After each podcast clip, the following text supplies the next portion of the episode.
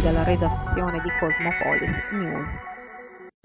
Dal primo maggio sono scattate le nuove regole sull'obbligo di indossare le mascherine. Il ministro della Salute Roberto Speranza ha firmato l'ordinanza in vigore fino al 15 di giugno, dettando la linea sui luoghi in cui sono obbligatorie quelle chirurgiche e quelle in cui invece sono necessarie le FFP2. In alcuni sono solo raccomandate. È obbligatorio indossare la FFP2 sui mezzi pubblici, nei cinema, teatri e sale da concerto. Non è invece obbligatorio negli stadi liberi, nei palazzetti, invece obbligatorio obbligatoria per gli eventi e le competizioni sportive che si svolgono al chiuso. È obbligatorio indossare la mascherina chirurgica per utenti e visitatori di RSA e strutture sanitarie, raccomandata invece la FFP2 negli uffici pubblici. Per negozi, supermercati e aziende private non esiste alcun obbligo di legge, ma valgono i protocolli in vigore che prevedono l'utilizzo della mascherina chirurgica. Per le scuole invece le regole prevedono che fino alla fine dell'anno scolastico gli studenti che hanno più di 6 anni dovranno indossare la mascherina chirurgica. In Italia si sono registrati 18.896 nuovi contagi di Covid-19 a fronte di 122.444 tamponi processati. E quanto emerge dal bollettino nazionale di oggi, 2 maggio, i decessi sono 124 mentre il tasso di positività si attesta sul 15,4%. In Puglia nelle ultime 24 ore ci sono stati 8 morti per coronavirus e 2.085 nuovi casi, di cui 230 34 nel Tarantino. Delle 101.626 persone attualmente positive in regione, 530 sono ricoverate in area non critica e 26 in terapia intensiva.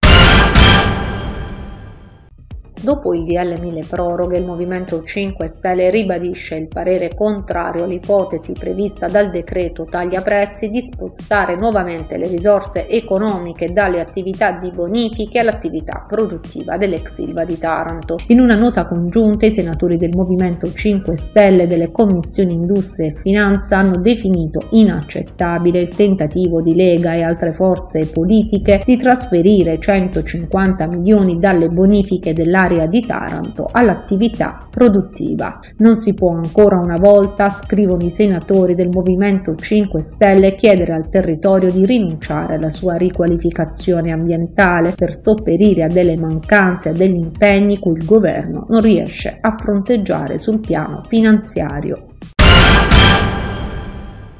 con un traumatico aumento del 160,7% dei prezzi alla produzione di energia elettrica e gas è stangata su imprese e famiglie nel primo mese di guerra, con i pugliesi che risparmiano principalmente su gas ed elettricità, uscite al ristorante e su spese per il tempo libero. Il risultato del sondaggio condotto da Coldiretti Puglia e dal quale emerge che per far fronte ai rincari il 54% dei cittadini sta riducendo i consumi di corrente elettrica e gas, il 25% il budget per ristoranti, bar e viaggi, il 12,5% ha tagliato le spese per lo sport e il tempo libero e infine il 4% per l'abbigliamento.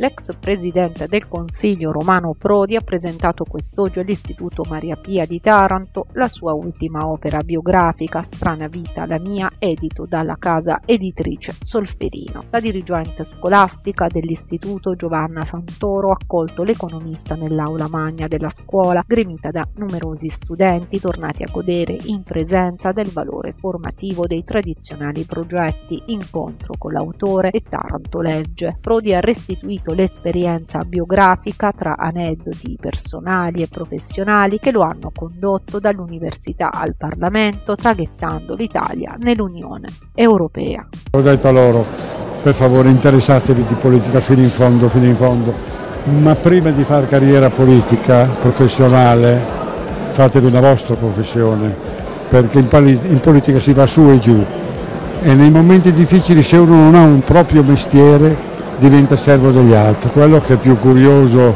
forse per un pugliese è di, ver- di vedere Putin dentro a San Nicola che si sdraia a baciare la tomba di San Nicola e poi fa un triplo segno della croce che non lo so, o l'ha imparato a servir messo o al KGB, ecco.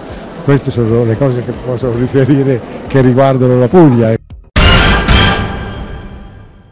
Il lavoro sindacale nell'acciaieria di Taranto al centro della tavola rotonda tenutasi quest'oggi nell'aula magna dell'Istituto Pacinotti è organizzata dalla FIOM CGL. Il segretario generale dello SPI nazionale Ivan Pedretti e il neoeletto segretario generale della FIOM CGL nazionale Michele De Palma hanno sviluppato il tema a partire da storie di dirigenti sindacali di fabbrica, il nuovo libro dello SPI di Taranto che raccoglie le le storie di alcuni dei delegati sindacali FIOM CGL che hanno lavorato nello stabilimento Italsider Ilva e nelle imprese dell'appalto. C'è una condizione straordinaria del, dell'ex Ilva che è costruita dal fatto che ogni volta che ci sono le campagne elettorali si accendono i riflettori per poi dopo spegnersi in tutto il periodo successivo.